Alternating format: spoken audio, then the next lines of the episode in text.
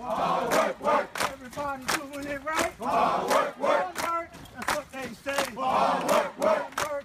You doing it right. Hard work, work. Hard work. You. Hard work, work. Hard work. You sounding good. Hard work, work. Hard work. Now dress it right. Hard work, work. Hard work. Cover down. Hard work, work. Hard work. That's what they say. Hard work, work. Hard work. You're earning your pay. Hard work, work. Hard work. You got to go. Hard work, work. Hard work. Earn your Top of the morning to you.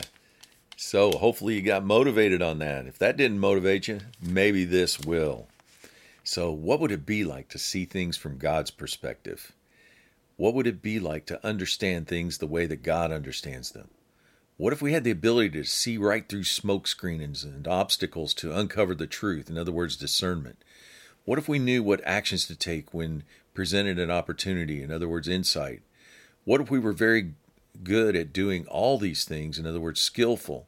Then we would have what Proverbs 2 calls skillful and godly wisdom. What are the steps to getting this wisdom? Well, 2, 1 through 4 tells us what it takes. Receive my words, know the word of God, in other words, put a high value on what is so important to God that He commands it in our life, listen and make our ears attentive with our mind and heart, desire godly wisdom so much you cry out to God, actually raising your voice for insight and understanding. Treat the whole process like a treasure hunt, like you're searching for precious metals. In 2 5, only then will you get understanding of the fear of the Lord.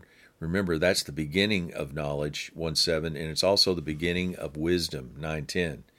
Why is there so much effort on our part to attain this godly wisdom?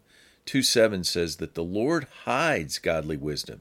He stores up this wisdom for only the righteous, those in right standing with God, so they will understand every good path or way to go when presented with options. Once this skillful and godly wisdom enters and lives in our heart, we will be protected from evil and evil people. We will be considered blameless, complete, and steady in God's sight. 210 says that this won't be a burdensome thing either. This knowledge will be pleasant. So, steps towards being able to see from things from God's perspective is to put yourself in position to receive. Ask Jesus into your heart to be Lord and Savior, complete with repentance for your sins.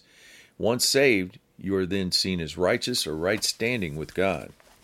Once in right standing with God, we can now begin the hard work work of the treasure quest to attain skillful and godly wisdom.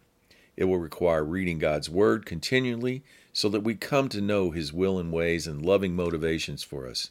Become very focused, listening to clues, obeying God as He directs you to action to the point that you literally call out, asking for insight and understanding. Ask and keep on asking because the Word says we have not because we ask not, and we ask or we ask for selfish reasons. So keep our motives pure and don't doubt and watch godly wisdom roll in.